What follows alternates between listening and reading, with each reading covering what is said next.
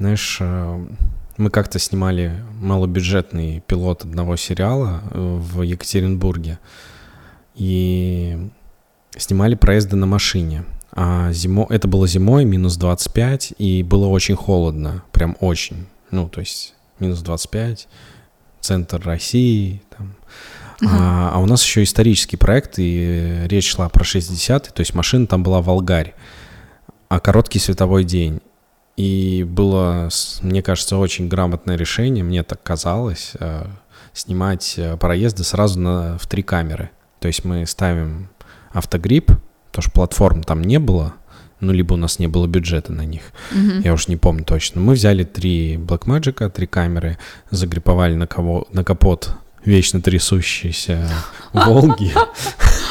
Вот, потому что у нас два человека едут на передних сиденьях, они разговаривают, и мы начали снимать пресс. Соответственно, одна камера — это общий план на двоих, и две камеры — это восьмерки на каждого. А, и все это было гениально до тех пор, пока актер-водитель не сел за руль, потому что в минус 25 на механике, на летней лысой резине, Ой. А, когда ты не видишь ничего, кроме камер, потому что, ну, представляешь систему автогриппа? Да, конечно. Ладно, одна камера по центру капота, там как бы видно слева-справа, а тут у тебя три камеры, которые закрыли все, весь обзор, и, в общем, пришлось э, подключать актерскую интуицию и ехать по приборам. Слепую. Ну да. Я думаю, что когда, ну, знаешь, есть такая тема, когда актеры представляются в видеовизитках, там еще ага. где-то, что а, там, умею каскадерить, там, владею навыками боевого оружия, но мне кажется, после таких съемок можно смело добавлять «умею ездить слепую» на интуиции.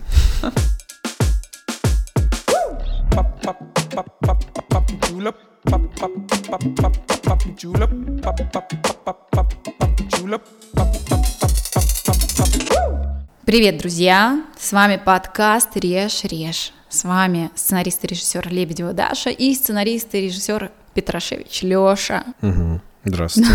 Привет Я, всем. Мне, знаешь, почему-то больше нравится говорить режиссер-сценарист в таком порядке. Вообще порядок важен в этом. Ну, сначала сценарий пишется, потом режиссура наступает, и я вот этим руководствовалась сейчас. А, я понял. А, а я как-то расставляю приоритеты, что для меня ну, важнее, скажем так, что мне больше как-то ну, не знаю, ну не то чтобы важнее, я не знаю почему, просто мне больше нравится режиссер, сценарист. Вот как Понятно, я со стороны сценаристов сейчас закидываю тебя помидорками, ага, тухлыми немножко. Хорошо, хорошо. А у меня, а у меня еще где-то там по вынужденным причинам подходит продюсер и такой, он еще и продюсер немного, потому что... Да все мы немного продюсеры. Конечно. Сейчас, если, мне кажется, режиссер не, мо- не может продюсировать свои проекты, продвигать себя, то ничего у него не получится. Да, я недавно, кстати, слушал подкаст, э, один из моих любимых подкастов авторской комнаты, и там затрагивали эту тему, когда в гостях у них был Стас Иванов, а, что режиссеру как будто бы иногда очень важно уметь оптимизировать производство интересно. То есть, и... потому что Юз был не таким дорогим проектом, вот, и там как будто бы очень крутая оптимизация, стилек, который очень сильно зарешал для проекта именно режиссерская работа. Режиссер, он, знаешь, такой человек-оркестр. Угу. Он должен уметь как бы и продать, и угу. написать иногда, да, угу. и срежиссировать, и провести кастинг, там, и написать музыку, и все проконтролировать. И сегодня мы угу. говорим об очень важной теме, так. которая наступает как раз после этапа написания сценария. Угу. Кастинг. Да, кастинг, э, и в частности хотелось э, затронуть разновидности того, какой может быть кастинг, э, конкретно поговорить о пробах. Потому что у нас в планах есть еще позвать кастинг-директора, чтобы именно осветить работу режиссера с кастинг-директором, как это происходит взаимодействие, о чем они говорят, о чем советуются, какие козни строят. Mm-hmm. Вот. Но сегодня хотелось поговорить в рамках кастинга о том, какие бывают пробы, как их правильно проводить. Наверное, так? Да, угу. с режиссерской точки зрения. Мне угу. кажется, надо сначала проговорить этапы. Угу. Да, вот с чего все начинается. Угу. Поиск артистов. Да. Как начинается поиск? О, мне кажется, у всех он так по-разному.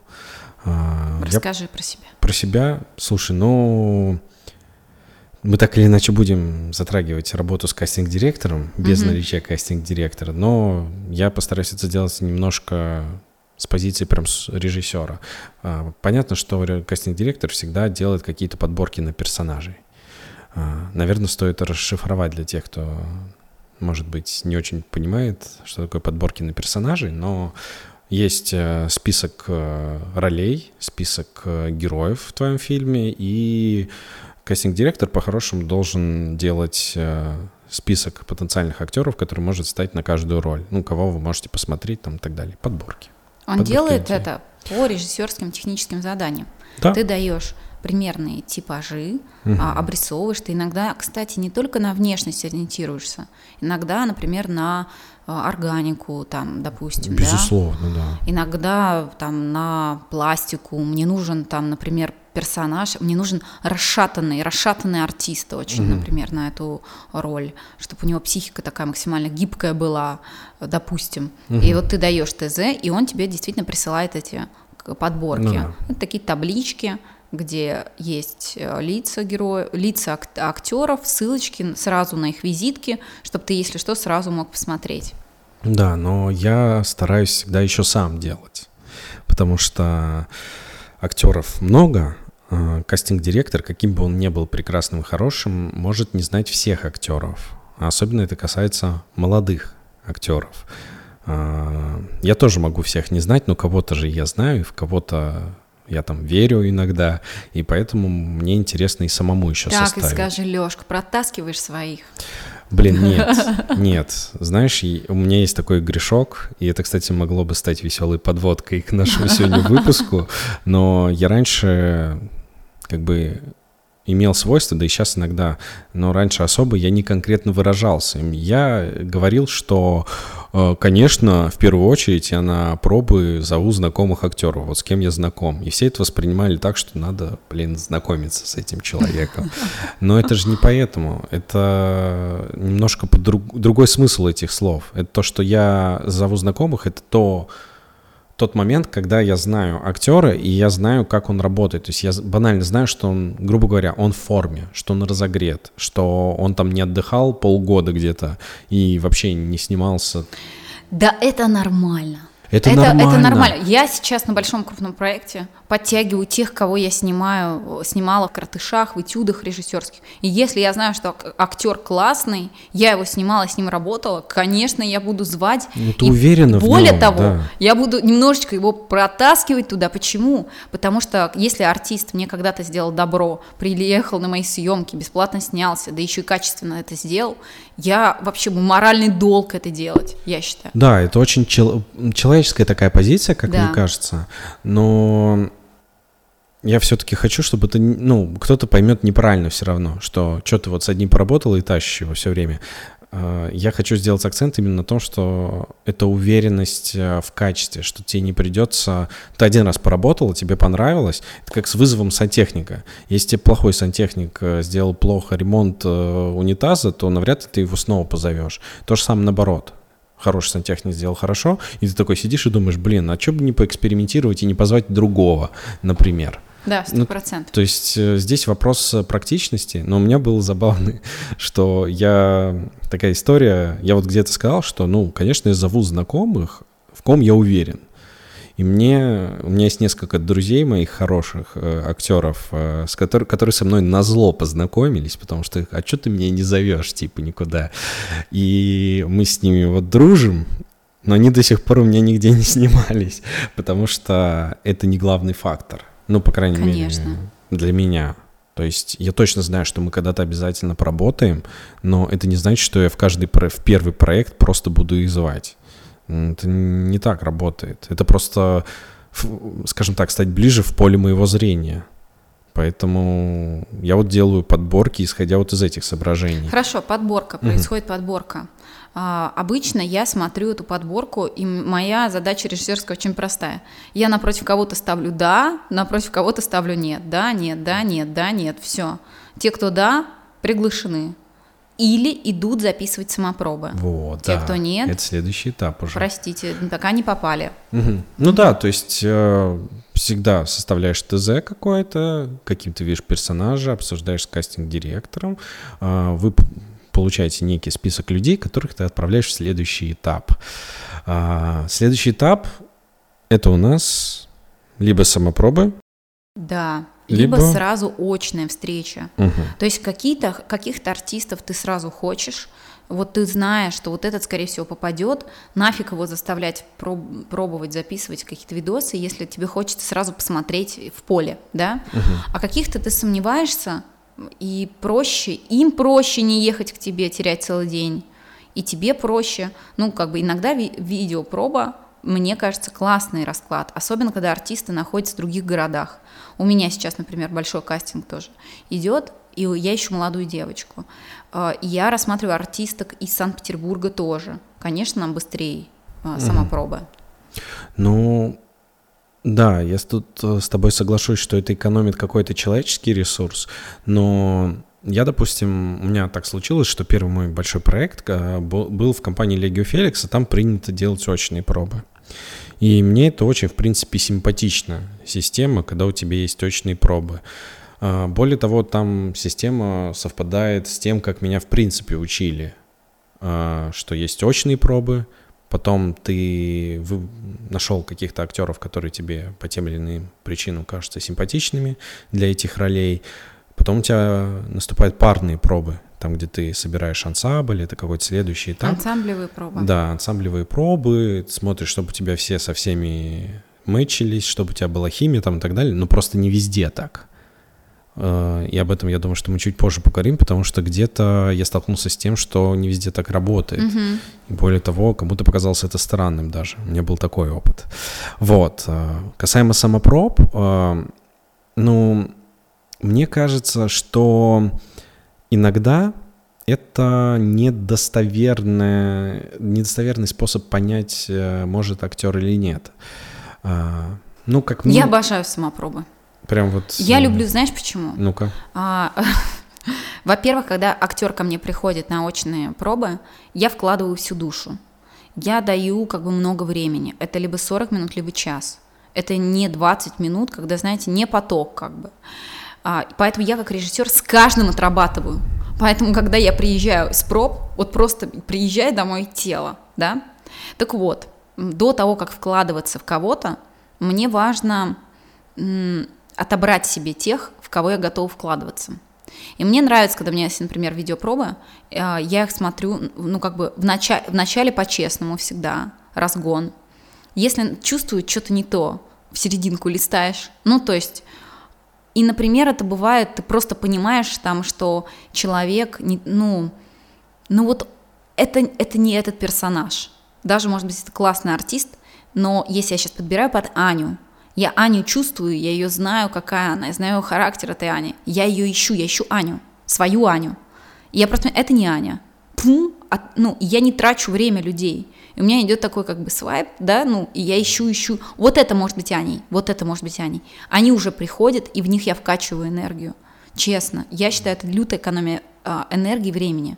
Потому что иногда бывает, приходит к тебе девочка на... Вот она пришла, и просто с порога понятно, что нет.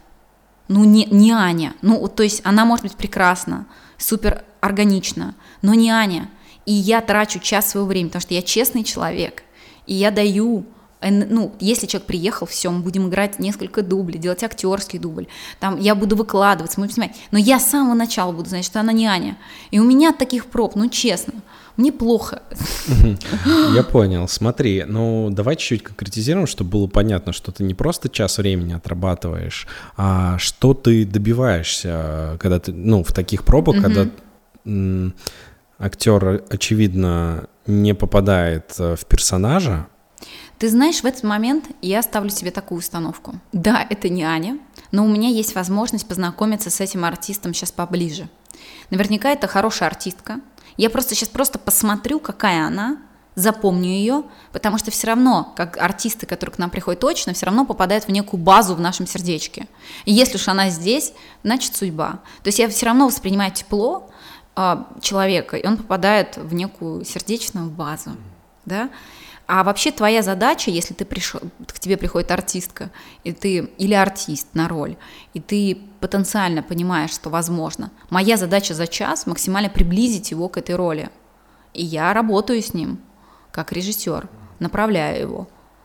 Ну да. Просто у меня был такой случай а, в Легио. А, мы там писали пробы, я там был некий ассистент, скажем так. А, иногда, да, приходят актеры, которые ты сразу понимаешь, что нет. Но у меня почему-то как-то интуитивно это было. Я вот, может быть, это человеческий фактор сыграл, но я не могу сказать человеку, если он не подходит, что типа, ой, ну все, спасибо, мы вам перезвоним. Нет, типа классический. Нет, я тоже не могу. У меня у меня не было... А, я потом услышал очень прикольную штуку и от Ани Мирохиной, это креативный продюсер uh-huh. На сериале, которым я снимал подслушано. Вот, она говорила очень прикольную штуку, что она всегда пытается из актера выжать максимум.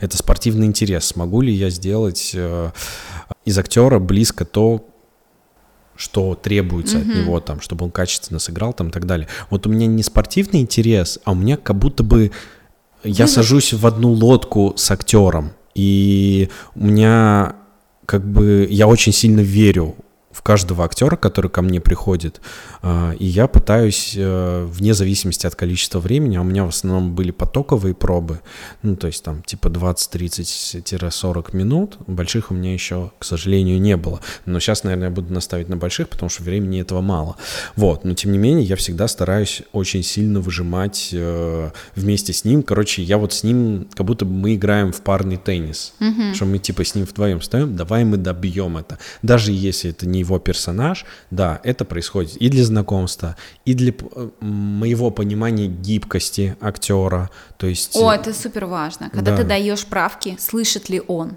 Угу. А, понимает ли он, что ты ему помогаешь. Угу. Что, о, недавно у меня был вообще случай, вопиющий так. случай. Приходит артист, угу. мальчишка молодой, а, я даю сценам с девочкой, а я люблю делать такие, короче, пробы сразу двух персонажей назначать. Ты сразу парные делаешь? Я, я очень часто делаю сразу парные, угу. потому что мне интереснее брать сложные сцены, где персонажи переворачиваются.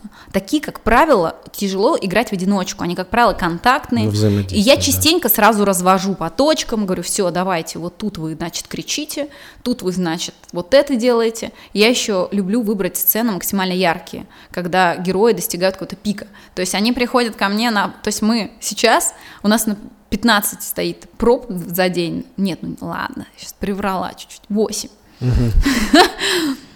И 8 раз я довожу людей до максимальных слез, истерик там и так далее, потому что мне нужно посмотреть максимальную как бы планку. Если у меня есть такая сцена в сценарии, что у меня персонаж должен плакать, ну там есть стоит истерика по плану, окей, давайте войдем в эту истерику, посмотрим, насколько человек органично ее может сделать. Или там будет какие-то там борщи.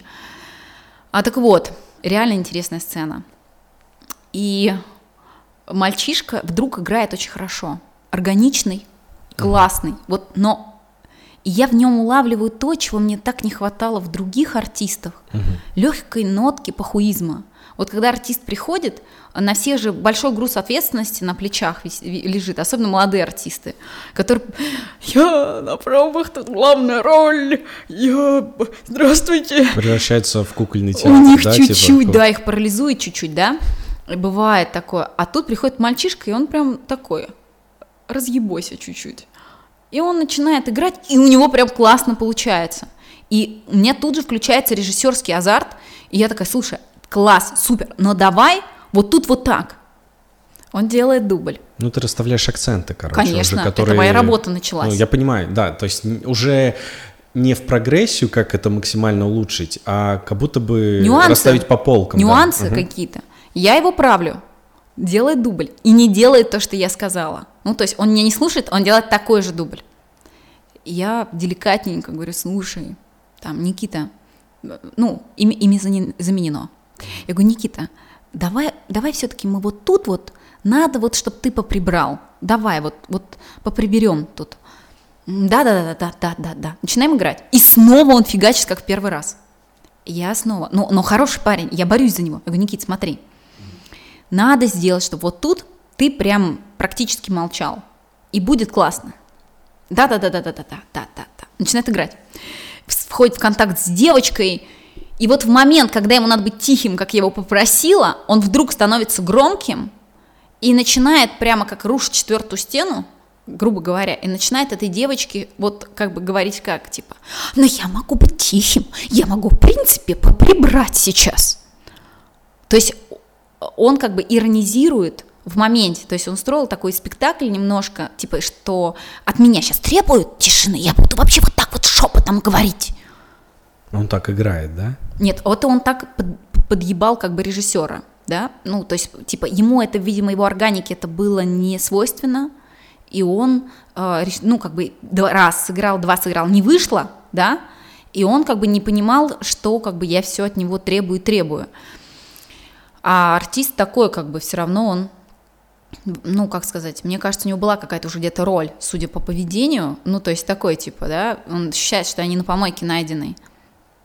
И когда он так сделал, разрушил четвертую стену, я говорю, окей, проба снята, спасибо, до свидания. Он говорит, а что, еще пробы не будет? Я говорю, да нет, мне все понятно. И он тут немножко испугался и правильно сделал, потому что пробы я остановила на этом. Потому что если я помогаю тебе, ты уходишь в жесткую иронию, мне просто нет мотива как бы героя работать сейчас с этим человеком. Ну все, мне показалось свое нутро прямо здесь сейчас. Интересно ли мне а, как-то его рассматривать даже или утверждать, ведь у меня впереди много съемочных дней. И если он со мной в конфликт сейчас лезет, то зачем? Ну, типа, нет. Ну, До свидульки. Ты но... поправляешь, да, как да? бы, а он не делает. Да, Это но я ему объяснила, пластика. после пробы, как бы, я ему объяснила, что ты сейчас не прав, а когда тебя правит режиссер на пробах, это обозначает, что он в тебе заинтересован, и он вкладывает в тебя твою, твою энергию, а не то, что мне, знаешь, делать нехрен, вот сейчас, я стараюсь твою игру э, сделать филигранной. Вот знаешь, я э, ночи не сплю и желаю только помочь тебе в своей жизни. Да нет, конечно, я просто выполняю свою работу качественно. И тебе нужно было бы вот сейчас, конечно, меня услышать, парнишка.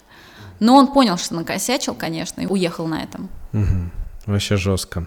У меня, знаешь, вот как раз-таки иногда бывает такое, когда приходят хорошие актеры, которые делают очень хорошо сразу. И, mm-hmm. и вот бывает обратная сторона, и на, ты думаешь, что это хороший актер, ему нужно заложить побольше времени, а он так быстро все делает классно, что такой, блин, я честно не знаю, что поправить. У меня бывает такое, и мне становится неловко, потому что я вызвал человека на, ну, там, на 20 минут а это еще и большой актер, и как бы, и ты такой... А, а давайте еще сценку попробуем. Вот, я говорю, ну, типа, давайте закрепим. Вот кто из тех, кто ко мне приходил, может узнать, потому что я такой, да я не знаю, что править, типа, давай закрепим просто.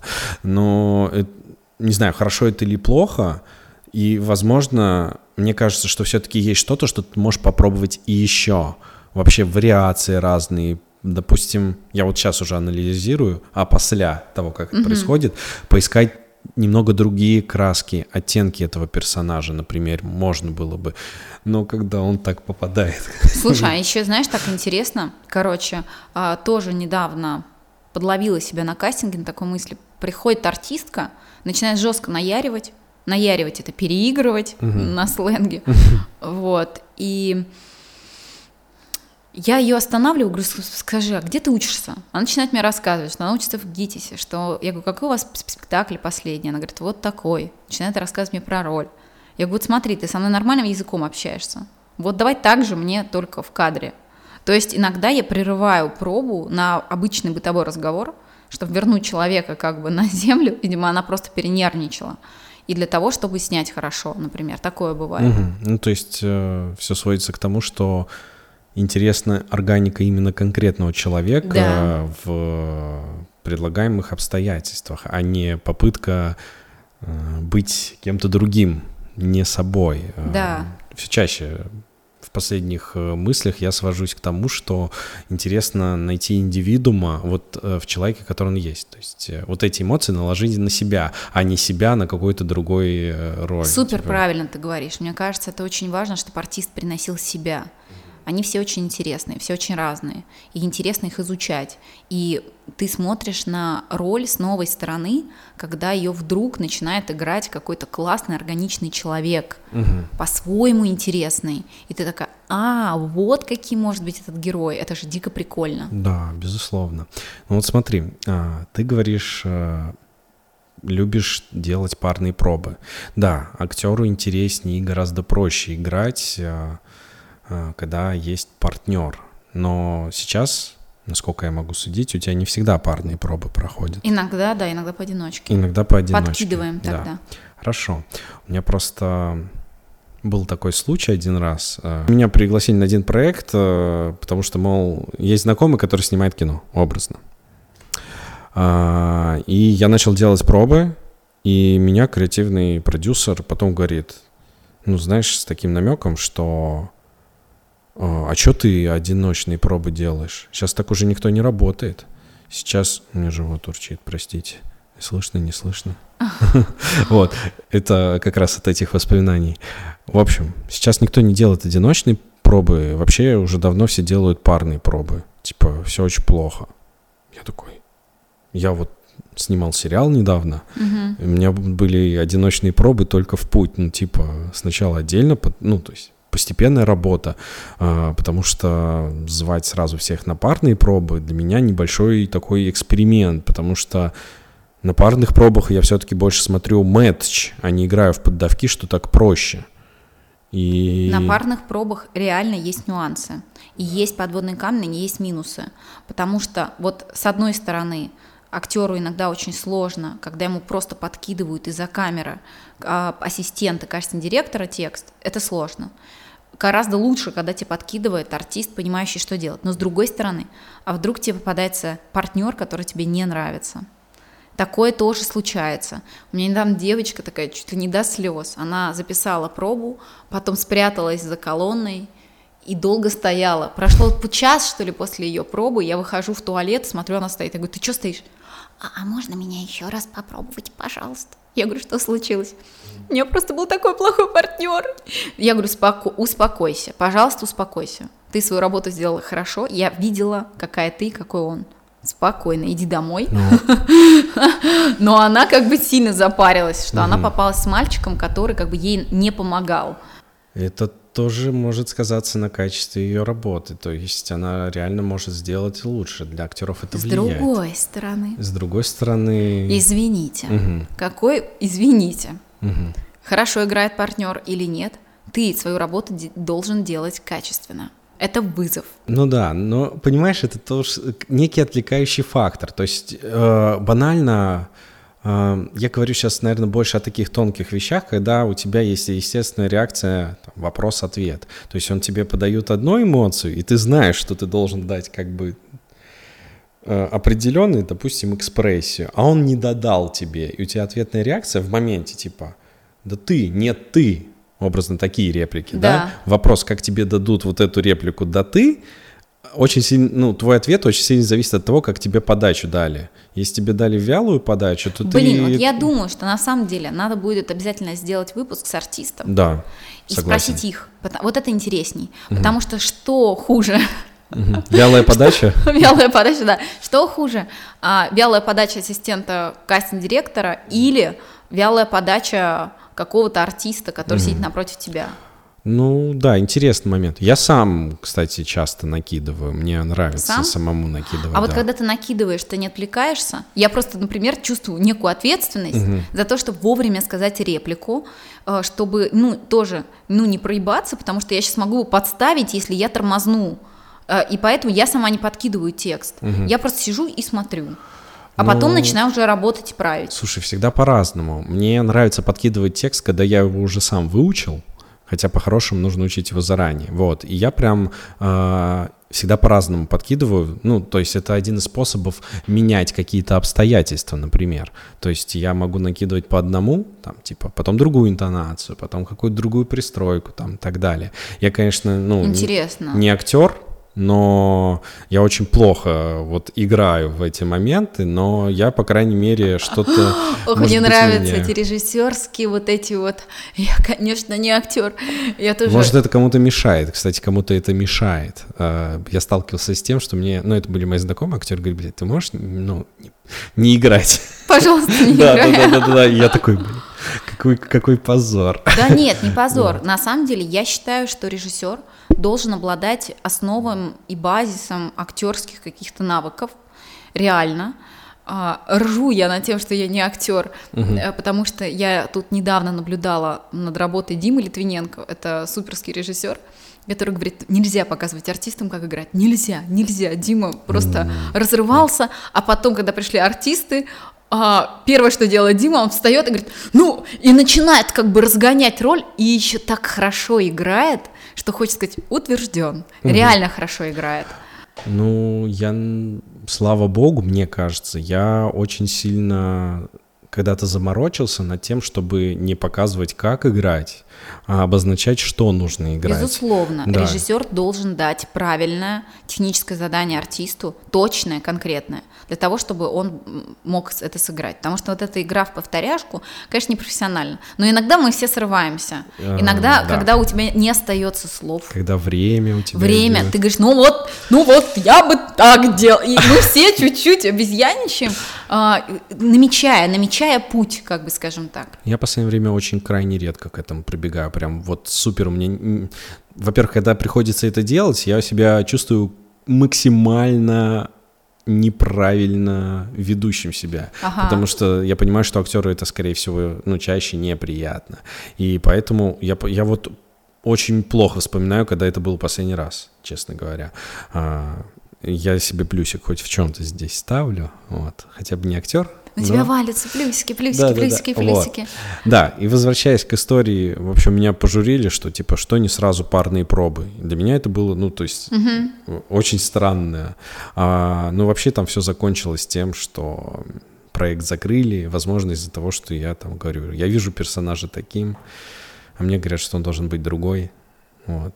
Я причем аргументы привел, как мне кажется, драматургические, что ну, я тебе потом, в общем, отдельно расскажу, потому что не хочу прибегать к конкретике, но мне кажется, я ни на кого не обижаюсь, но, возможно, сыграло то, что э, я чей-то знакомый и какое-то сверхотношение. Вот. Не знаю. Ну, просто для меня вот было странно, что почему я должен сразу делать парные пробы. Вопрос. А, Я вот не хочу. Мне блин, кажется, каждый режиссер должен выбирать формат комфортный для него. Готовясь к сегодняшнему подкасту, а, я спросила, сейчас я немножко перекину тему, а, спросила у знакомого кастинг-директора про самопробы. Вот, я хотел к ним тоже. И я говорю, слушай, вот какие самые распространенные ошибки?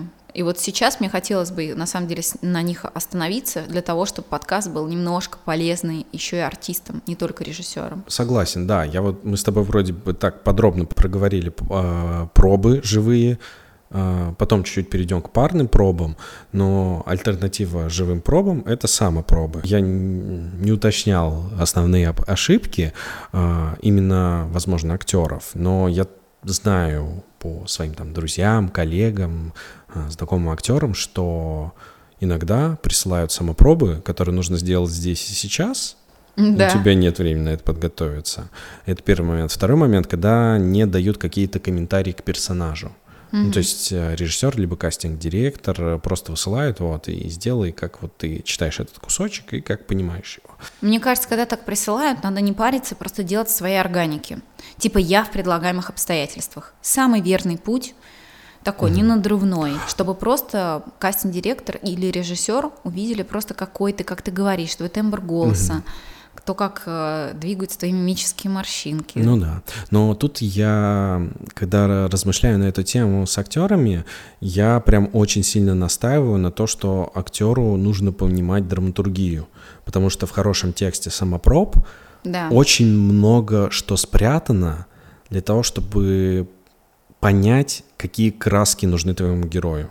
То есть, э, да, мы оставляем твою органику, но где и как он должен отреагировать, и как он должен себя вести, как относиться к чему-то, очень много спрятано. Если это хороший сценарий, хороший кусок, то там это все есть. Просто нужно это понять. Конечно.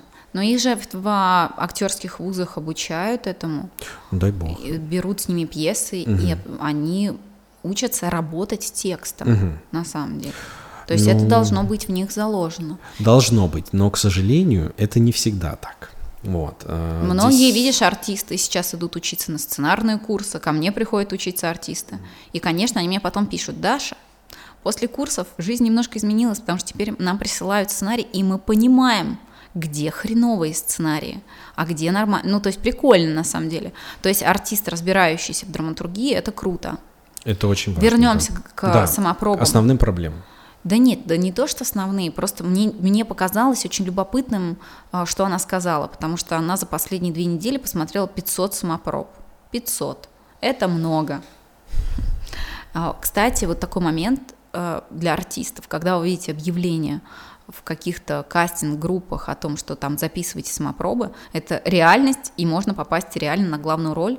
Даже, кстати, вот без образования на самом деле отсматривали девочек тоже нынче, вот, вот у меня был, да, кастинг, что можно... Мы искали молодую девушку. Она могла быть студенткой института, а могла быть просто а, студенткой творческого вуза. В принципе, прикольно. Ну... И вот человек, который отсмотрел 500 проб, дал такие советы. А, первый совет, что делайте с хорошим освещением. Все-таки трагичный свет, когда вас ни хрена не видно, ну, практически сразу отталкивает желание досматривать то есть все-таки ну, самое элементарное встать напротив окна, чтобы твое лицо было видно, да. Средний план, потому что кто-то догадывается снимать очень далеко, а кто-то слишком крупно. Такие вот рядовые вроде вещи, но, видимо, их нужно проговорить для того, чтобы у ребят было больше шансов, да, на успех. И еще классная штука, которую а, я даже не догадалась дать совет от себя, а кастинг-директор подметил. Она говорит, иногда, когда снимаете пробы, а, вот человек, который снимает, он держит же телефон, и часто он же подкидывает фразы. И так получается, что он как бы подкидывает, и у него получается громче, чем у вас. И это очень сильно отвлекает, потому что он, ну, не профессионал, и ты просто не можешь продраться через его голос и увидеть артиста. Поэтому, когда человек, если он снимает и подкидывает, пусть делает это максимально шепотом, максимально без подачи какой-либо. Ну, прикольно, прикольный совет, мне кажется. Да, Супер это технически совет, прикольный совет, да. Про который я вот даже не задумывалась бы. Вот. Mm. Ну, это важная штука, потому что действительно отвлекает, когда у тебя один тот же голос накидывает и говорит, и все это не так правильно сведено по звуку. Я просто да, сейчас э, да какое освежаю, освежаю в себе вот эти вот воспоминания, как я это смотрел. Действительно, ты просто такой, так, сейчас заткнись, ты, ты говори, ну, то да, есть в таком да, формате. Да. Вот, а, слушай, ну, я вот касаемо первого совета по поводу хорошего света, ну, я тут в этом плане немножко все-таки романтизирую, и я всегда в первую очередь смотрю на игру актеров. Ну, Леш, не тьма. Ну, То не есть тьма, некоторые конечно. снимают ночью, понимаешь? Конечно. Подсвечивая себя зажигалкой. Не, ну, знаешь, тут меня с точки зрения романтизма это все не останавливает. Но с точки зрения перфекционизма, если вы хотите, чтобы э, ваш режиссер ходил э, без камушка в ботинке, грубо говоря, чтобы ему ничего не мешало ходить, это мое любимое сравнение, ладно. Э, ну, короче, когда он смотрит пробы, чтобы его просто ничего не отвлекало. Не обязательно себе фотостудию снимать э, да. с оператором для того, чтобы сним, ну, э, снимать самопробы, но знаешь, вот э, есть очень херовые Android э, телефоны дешевые, которые снимают, ты видишь, очень плохую камеру. Вот, ну, просто видно, что она снимает там чуть меньше 24 FPS, ну, кадров в секунду, немножко заторможенное видео, немного все дерганное, качество изображения, ты видишь пиксели, и вот как бы ты можешь быть классным актером, но вот это, оно может испортить впечатление, если человек не всматривается. То есть, если он видит, ну, а с другой стороны, если ты хороший актер, то у тебя должен быть хороший телефон, хорошая камера. В общем, какие-то такие философские рассуждения. Я стараюсь не отвлекаться на такое, но но, простите, угу. человеческий фактор.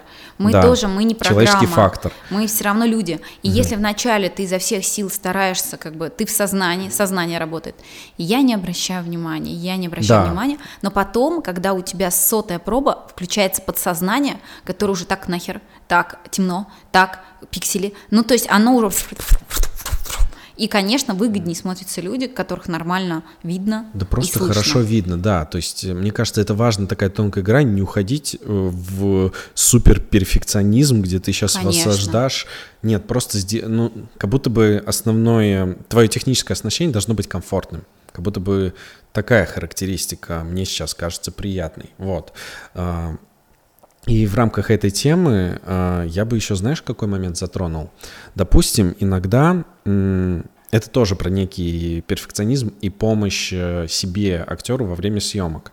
А, допустим, человек должен играть э, героя после драки, например. И это мое, один из моих таких ненавистных бичей, когда актер себе помогает, это хорошо, что он себе помогает, и он себе рисует там фингал, подбитый нос или еще что-то. Угу.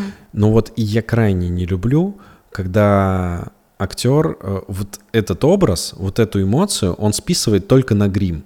То есть он нарисовал и считает, что вот это вот э, и то, что он нарисовал, за него сделает всю работу. Я сейчас грубо очень выражаюсь, но объясню, что я имею в виду. Актер после нанесения грима забывает прожить то, как это болит. То есть он отдал, э, отдал вот эту эмоцию на то, что есть грим, сейчас посмотрит, увидит, что у него э, там синяк, шрам, фингал и так далее, и играет все остальное. Но, блин, когда у тебя есть фингал, когда у тебя есть синяк, тебе больно двигать мышцами лица. То есть э, не забывай это играть, не давай на откуп только гриму то, как чувствует себя твое лицо. То есть... Э, очень точно. Это, знаешь, это про исходные обстоятельства, да. про то, что их надо помнить, когда записываешь. Да, и то есть не давать на... Почему я перешел к этому от света? Потому что на откуп света, то света, качество твоей камеры тоже не стоит забываться, что ты себе поставил классный свет, классную камеру, блин, не забывай, что ты еще и должен быть классным актером. Ну, простите. Ну да. Я вообще считаю, боль, что там, боль там нет, там очень много чего. Например, очень важный момент э, им играть еще и в моменты, когда нет реплики. В моменты, когда, например, блин. им подкидывают, они в этот момент просто ждут, э, и помнят и держат в уме да, да, свою реплику. Последнее слово твоей фразы какое? Да, да, да, да, да. да, да. Вот. А надо же в этот момент как бы жить. Но да. этим грешат не только самопробы, это и тоже проблема артистов, которые приходят на кастинг и ты говоришь, ребят, ну на вас камера направлена как бы всю пробу, да, и когда даже говорит партнер, будьте любезны как бы в этом моменте тоже понять, что делает ваш персонаж. Блин, мне кажется, это очень важное замечание, потому что э, молчание героя. Да, это, органичное молчание. Да, это настолько большой кладезь того, чтобы чуть больше быть в экране, я сейчас очень грязно говорю с точки да. зрения какой-то коммерции, но, блин, молчаливый герой, который показывает реакции на какие-то слова, э, это же, ну, есть же в кино такая штука, лучше показывать, чем рассказывать. И если я буду смотреть на героя, который дает реакцию на какую-нибудь там драматичную, либо комедийную какую-то реплику другого персонажа, да. блин, Пожалуйста, Реакция играй это, ценней, не слушай, да? да. Ценней слов. Вот на это на всем обращаем внимание, когда сидим на кастинге. Вот это очень важный момент, потому что я не раз с этим сталкивался, когда там не я, не Мирохин тоже говорил, вот мы типа утверждаем вот этого актера, но обрати внимание, чтобы он, блин, играл реакции вот знаешь, репликами. Вот это наша с тобой тема прекрасная по поводу режиссера, который вот вообще сейчас получилась тема режиссера, который ищет артистов. Да. да? Вот как-то так, наверное, я бы это обозначила. Как ты определяешь, что артист попал? Блин. Что это то, что нужно. А, слушай, ну, попервой, когда я только первые какие-то свои кастинги проводил, я своему стыду не знал, до какого времени мы можем вообще искать актеров. Мне казалось, его всегда мало. И я выбирал лучшие из всего, что предложили. А на самом деле нужно было искать еще и еще. Вот. Потом я стал искать... Э, ну, критерий простой же. Во-первых, у тебя есть свое представление — о том, каким должен быть герой, как он должен разговаривать, вести себя, реагировать на что-то. И ты ищешь что-то согласно твоему представлению. Но важный момент, чтобы э, главное оружие актера, его должно быть интересно слушать, и на него должно быть интересно смотреть. И когда эти факторы сопоставляются, помимо там органики персонажа, насколько он присваивает себе вот этот характер, угу. насколько он присваивает себе проблемы, реакции, вот верит все, да, вот в то, что делает. Да, чтобы это было правдоподобно относительно того жанра, который ты снимаешь, а, чтобы это было чувственно, чтобы я прям смотрю, блин, ну да, вот ну, верю. Какие-то я, возможно, не очень конкретно объясняю, но это вот, мне кажется, какое-то какое-то свое чувство прав, правдоподобности того, что происходит. Вот у меня как-то так. Насколько у меня это... близкое к тому, что ты говоришь. Но у меня есть прям более быстрый и простой вопрос. Угу. Вот, например, если я ищу Аню, то ко мне приходит артистка, начинает играть, я внутренне себя спрашиваю вопрос. Это Аня? Угу. Аня? И у меня внутренне как-то нет. Или да. Угу. Возможно. То есть какой-то там внутро отвечает мне. И я проверяю только внутренне на то, а, я нашла или нет, ну как бы, да. Это все то, что ты сказал, просто это вот в одном вопросе, на самом деле внутреннем. И потом я проверяю всегда артистов вот на гибкость, на то, слышат ли они меня. То есть иногда приходит артист, попал, но он не слышит, тогда это легкая проблемка, да? Да. И это вопрос, мне кажется, уже, который можно Но иногда репетициями решать. Там. Не верю в это. Вообще не, не верю, вообще не Люди верю. Люди не меняются? А, я, я хотела бы сотрудничать с артистами, которые меня дополняют, обогащают и улучшают то, что я делаю, не заставляют меня вкладывать в них тонну энергии своей. Просто я знаю, что такое работать с хорошими артистами. Угу. Они всегда обогащают сюжет, и они всегда привносят что-то свое, и они своей энергией зажигают еще режиссера. И такие, блин, короче, я знаю, как это можно сделать, и ты давай показывай. И начинается вот эта жизнь. А мне вот так интересно работать, а не когда вот я чувствую, что проблемный проблемный. Ну-ка, давай-ка, давай, милок, ну-ка под жопку, а еще... Ну, как бы, а если у меня все такие артисты будут, это я как снимать буду? Слушай, ну, я в этом плане, опять же, очень сильно романтизирую и оптимист такой, потому что я со всеми артистами стараюсь дружить. Это очень плохо. Стоп, стоп, Ну, в плане... Я со всеми дружу. Я не выбираю тех, кто не тянет. Я выбираю тех, кто предвосхищает мои ожидания. Угу. Чтобы ну, я охренев... Ну, вот я жду Для меня в этом очень много граней. Блин, вот для меня это очень много граней. То есть мне показалось просто, что как будто мы сейчас говорим про э, не, классных, но неудобных артистов. Нет, вот для... стоп, стоп. Бывает Нет, я артист... неправильно понял. Неправильно угу. понял. Угу. Вот у меня был Паша Гайдученко. Это очень смешной случай. Вот он смешной случай вообще, просто пипец. Мне нужно было найти... Э, мужчину средних лет на роль насильника. Это угу. сложная роль в куске триллера. Простите, это просто пипец. А, я слушаю этих мужчин. И ко мне, вот понимаете, насильники там, раз, два, три, насильник, насильник. И они все идут и играют вот это вот все. Первый, второй, третий. Не жутко, никак. Ну, никак, никак. Ну, не встает. И тут приходит Паша Гайдученко, как бы. Он преподаватель, по-моему, в МХАТе, да. И он взрослый мужчина, да, такой, и он приходит с очочками, такой интеллигентный, достает списочек вопросов. Я говорю, так. Он говорит, у меня вопрос по персонажу. Я говорю, пожалуйста. А он еще видит молоденькую девчонку напротив себя, режиссера. И у него вообще тройные подозрения относительно, ну, моей, как бы, да, профпригодности. Я привыкла к такому. Я говорю, Павел, начнем. Думаю, сейчас я быстро развею твои подозрения. Мы начинаем общаться. Я отвечаю на первый вопрос, на третий. Он говорит, да, да, да, согласен, интересно. Окей, интересно, окей, окей. Он понимает, что я в материале, он понимает, что я много что знаю про это. И я могу ему все ответить. Но вот прошло 40 минут, а вопросы не заканчивались у Паши. Там уже приходят следующие артисты. Я про себя думаю, вот мозгоеб, ну простите, запикаешь меня потом. Ну это же как с ним работать на площадке? Это я сейчас вообще про другую тему начала говорить. И я, ну, я говорю, Павел, при всем уважении, давайте, может, сыгранем разочек. И вы пойдете, потому что у меня там артисты уже. Паш такой. Ну ладно, мне, конечно, тяжело будет играть без вот, вот этих вот а, ответов на вот эти 10 еще тысяч миллионов вопросов. Но я попробую. Так. Я говорю, ну давайте. И сама уже думаю, господи, давай уже по-быстрому иди с Богом. Угу. Он начинает играть. И как ты думаешь, Леш, что происходит? Ну, он играет как боженька. Так. Он играет просто супер. Угу. Сыграл один дубль, я его отпускаю, говорю, до свидания, спасибо, он до свидания.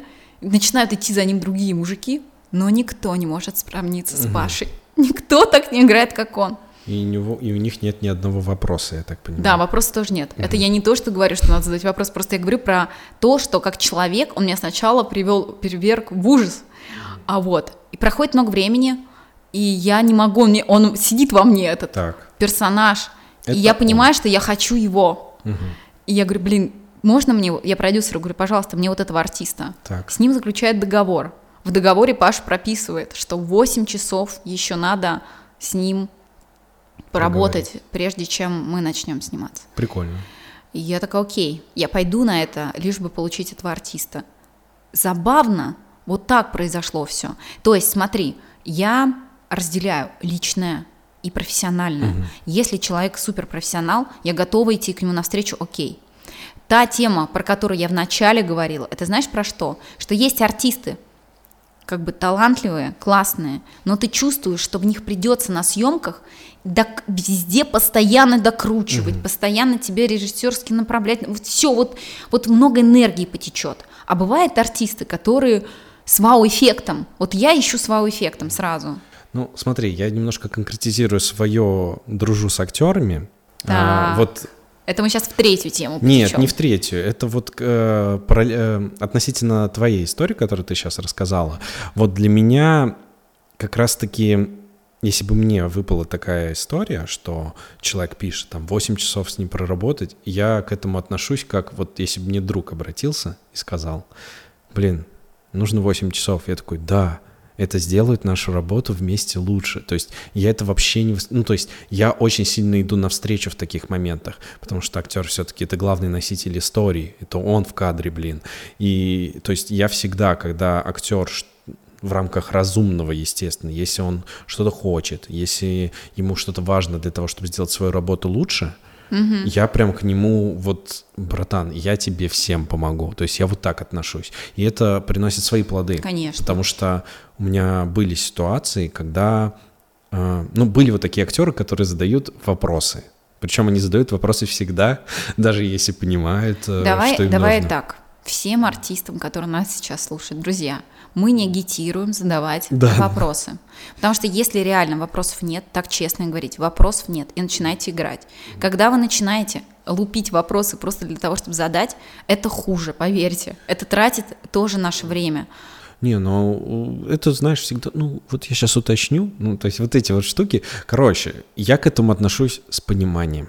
Ну, то есть э, разные абсолютно люди есть, но когда, допустим, мы уходим в переработку, я говорю, так, все, дружок, ну, реальный случай. Я говорю, все, у нас сейчас времени. Он такой, ты все знаешь, вот мы с тобой тоже проговаривали. Он говорит, ну, тогда мы делаем так. Я говорю, да, и все. То есть из-за того, что я к нему когда-то отнесся с пониманием, он перестает меня валить этими вопросами. Блин, про Вот. кастинг. Последнее, вот что мне хочется сказать, наверное. Мгм, Давай. что важно, как вы приходите, вот как артисты приходят, с какой энергетикой. Мне сейчас, например, я ищу себе на комедийную роль, мальчишку, например, и вот дверь открывается, как они заходят, и некоторые заходят в такой прям какой-то лютой грустинки, А. и вот они сходу, а мы такие, у нас команда веселая сейчас, и мы такие, чай, кофе, тапочки, и если артист такой, ну, мне ничего не надо, ребят, я это... Все, ты думаешь, ну, нет. Ну, то есть он уже не несет в себе этот бит комедийный. С учетом того, что ты ищешь э, личность, Да. да, которая подходит на Да. комедийную роль. Ну, то есть, как такой, бы, иногда бывает важно, какую энергетику вы заносите. Конечно. А, знаешь, я еще одну штуку вспомнил, которая мне очень нравится. Блин, простите все, кто слушает, но я очень часто буду цитировать э, людей, которые мне очень сильно помогли э, в моей там, карьере, меня научили. Но вот у Ани Мирохиной есть очень прикольная такая тема. Она, когда занимается поиском актеров для каких-то ролей, она часто прибегает к референсу, и в этом референсе участвует какой-то очень сильный, очень четкий архетип. Архетип с конкретно выраженным характером, манерой поведения.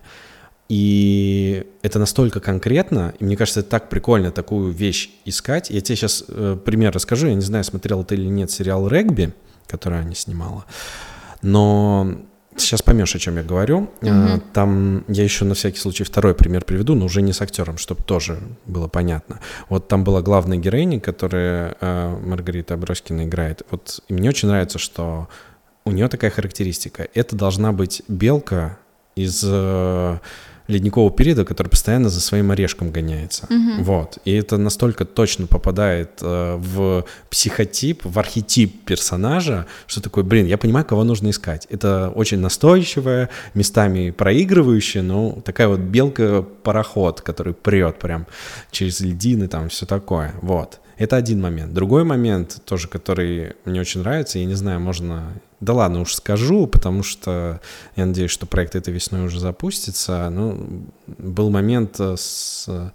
Они снимали пилот, мне это оператор рассказал, который работал на этом пилоте. Там нужна была локация, э, ну, неважно, какие там обстоятельства, что, но офис. И вот Аня дает очень крутую точную характеристику. Это должен быть такой офис, что как будто бы тут за соседним со столом сидит какой-то чувак и жрет рыбу голыми руками. Такая вот атмосфера. Что, понимаешь, что там должно быть немножко вонять этой рыбы. Он прям жирную рыбу кушает.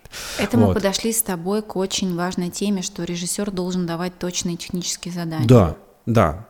Просто, мне кажется, в рамках того, что мы говорили, типа того, что ты ищешь в актере, прикольно знать для себя некое... О, класс, классная мысль. Типа- Такой типа логлайн персонажа Ну, внутренний. грубо говоря, да. То есть... Это должна быть девочка, которую только что подняли там. Ну, грубо говоря, Белоснежка, Ага. которой важно, чтобы вокруг нее тусило семь гномов, например. Да, да, да, То есть да. какие-то такие вещи. Либо это Рокки, Сильвестр Сталлоне, который ну, прет, блин, тоже. Держать это немножко в уме для того, чтобы понять, когда к тебе все-таки придет актер твоей мечты, чтобы понять, да или нет, классно это в себе держать, как техническое задание. Да, Круто. просто это, мне кажется, очень крутое умение давать, ну, характеристику персонажа, что Да. ты, блин, ну, не знаю, для меня, просто для меня это всегда очень большое впечатление производило, когда я вот слышал такие вещи, я там, блин, она реально белка, блин, за орехом, а они еще в регби играют, там реально этот мяч, это... Вот и я сейчас ловлю себя на мысли, что режиссура это очень тонкая штука, очень тонкая, неуловимая, и часто основывается на наших каких-то субъективных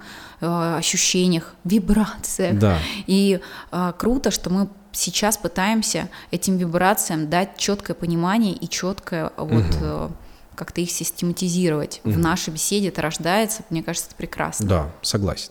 Смотри, я предлагаю перейти немножко дальше. А, то есть вот у нас есть самопробы, пробы. Вот э, перейти к этапу ансамблевых проб. Что это а, для тебя? На каком Ой. этапе? Ну, понятно, что мы уже Когда проговорили. тебе что- нравится уже либо артист, ты подбираешь под артиста. Прям у меня было такое, когда я утвердила Катю Кабак на роль, и нам нужна была любовная история, и мы под Катю подбирали мальчика. То есть там был, был так и следующий ансамбль, что у нас просто мужики первый, второй.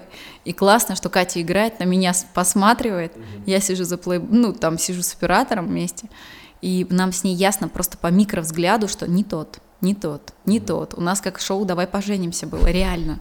Ну, то есть мы с ней искали ей любовь для кадра. А, И когда пришел Ваня Фоминов, вот они сыграли первые просто какие-то биты, она на меня смотрит, и я на нее, и мы такие, это о И потом, когда они доиграли, мы вместе, Ванечка, а что ты делаешь 25-го? А можно, давай, э, давай все, мы тебя утверждаем, все. Он говорит, да, конечно, я вам не верю, сейчас начнется отмены, ла-ла-ла. Мы такие, нет, нет, нет. И мы вдвоем как бы его атаковали, сказали, Ваня, только ты, потому что случился мэйч. А, Для меня это про поиск химии. Мгм. Да, химия очень важна. Ой, каких прекрасных актеров ты называешь? Что Катя, что Ваня. Ой, ну это ладно, это отдельная тема для разговоров. А, да, а, химия очень важна. Более того, когда ты делаешь какие-то одиночные пробы изначально, да, два просто бриллианта у тебя есть, но бывает такое, что ты их ставишь вместе, И, не, и чудо не происходит. да, и происходит, что у тебя это не два бриллианта, а два магнита с там оба с отрицательным полюсом, либо с положительным, они просто отталкиваются друг от друга, и мне кажется, важно проговорить, что абсолютно нормально отказываться от бриллианта. Да. А, Вот у меня не- такого прям, чтобы супер отказываться и скрипя сердцем приходилось это делать, у меня такого не было. Но мне интересно, чем руководствоваться, кого менять. как это делать? Вот у меня ответа на этот вопрос нет, но я бы, наверное, отталкивался не только от взаимоотношений между парами, но и между другими героями. То есть прям ансамбль-ансамбль смотрел. То есть Внутренний дом 2 мне почему-то представляется, типа мы сегодня выгоняем тебя на голосовании. Да, такое, такое бывает. Но ведь еще, извините, бывает сцена, где, например, четыре героя, да, и ты их всех приглашаешь, смотришь, работает или нет, угу. да, то есть, ну вот, дом а 2, шутка да. работает, а если это триллер, нам жутко на эту сцену, да, жутко, хорошо, значит, они работают вместе. То есть я считаю, что когда ты приглашаешь их уже вместе, твоя задача режиссерская одна работает сцена или не работает в таком составе.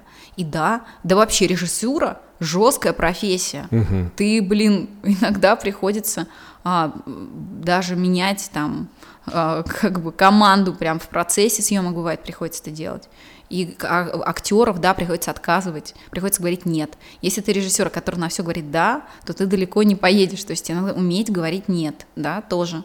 Это классная тема и тоже очень сложная. Угу. Вот это вот умение сказать нет, отстоять свои границы какие-то, свое творческое видение. Иначе никакой ты не режиссер, а хрень собачья. Ну вот я как-то так сказал, и проект закрыли. Ну, бывает так. Знаешь, что я считаю? Ну, что лучше так. Зависит. Лучше так, чем промяться, прогнуться под всех-всех-всех и снимать фигню. Тогда ты, как режиссер, чего стоишь? А потом ты будешь снимать не свое кино, а то, как тебе сказали. И... Но тут тоже тонкая грань между самодурством и общим языком. Мне кажется, важно находить общий язык, и должна быть всегда аргументация. Вот. Я считаю, подкаст надо было назвать «Тонкая грань», Леша. Тонкая грань, да. У нас тонкая грань, да. Интересно. Да, ну, в общем, парные пробы — это в основном все-таки про химию и про понимание. Мне кажется, там, может быть, есть что-то большее, но все это для того, чтобы собрать вот эту киносемью, которая вас будет доносить эту историю, которую ты делаешь. А когда ты утвердил артистов, наступает прекрасная большая стадия под названием репетиция. Но это тема отдельного подкаста, поэтому мы сейчас останавливаться на этом не будем. А, да, согласен. Отложим репетицию на потом. Да. да. А я бы предложил, ну, немножко подвести итоги. А как будто бы такой цельный у нас э, диалог получился пробы, парные пробы, самопробы, ансамбль. Кастинг. Кастинг. Это большой этап, угу. большой этап временной. Если ты не нашел актера своей мечты, искать надо до последнего, угу. а актерам надо не сдаваться, потому что как обидно и больно им не проходить на роли. Но ничего страшного не происходит, потому что иногда дело не в вашей игре, а в том, что вот мы ищем, ищем вот того самого персонажа или ищем химию с вами. А, и каждый этап важен. Вначале э, ты как режиссер должен дать четкое техническое задание кастинг-директору, потом ты должен смотреть ахулиард проб, потом ты должен э, встретиться и сделать один, одинарные, хотела сказать, пробы. Ну, одиночные. одиночные пробы. Потом это ансамблевые, это большой этап, изматывающий, но вы как режиссер это очень сильно вас прокачивает. Очень сильно прокачивает. Чем, чем больше вы посмотрели артистов на одну и ту же роль, тем больше вы увидели, как ваш сценарий играя, может играть по-разному. И тем больше вашу сердечную базу встало людей новых. Угу. Да, а, я почему-то после подведения итогов вспомнил еще один интересный случай. Тоже может коснуться. У меня просто была такая ситуация, ну, подслушана. У меня был стажер, скажем так, а, который наблюдал за пробами. Иногда, типа, можно я проведу пробы. Я все равно всегда присутствовал, но задачи иногда мог давать стажер. И к нам приходил один актер, ему, короче, дает э, текст э, стажер. Когда я понимаю, что это что-то не туда, я начинаю сам говорить. И актер психует. Говорит, я не понимаю, кого мне слушать. Вы чё, типа? начинает, говорит, я не буду ничего делать, да пошло оно все. И уходит просто блин. Ну, я себя неловко почувствовал, потому что пытался другом стать с актером. Ну, в плане того, что мы далеко, может быть, пойдем вместе, будем делать проекты какие-то. Ну, конкретно роль вот эту. Но он психанул, потому что о чем мне кто-то накидывает там. Мне типа... кажется, это классная штука. Ребята, если в кастинг-помещении сидят какие-то чуваки, не факт, что это левые чуваки. Может быть, это режиссер сидит, тихонечко слушает. Да. Так что не говните, Режиссер, не режиссер не, говните. всегда ходит на пробы, я тут узнал.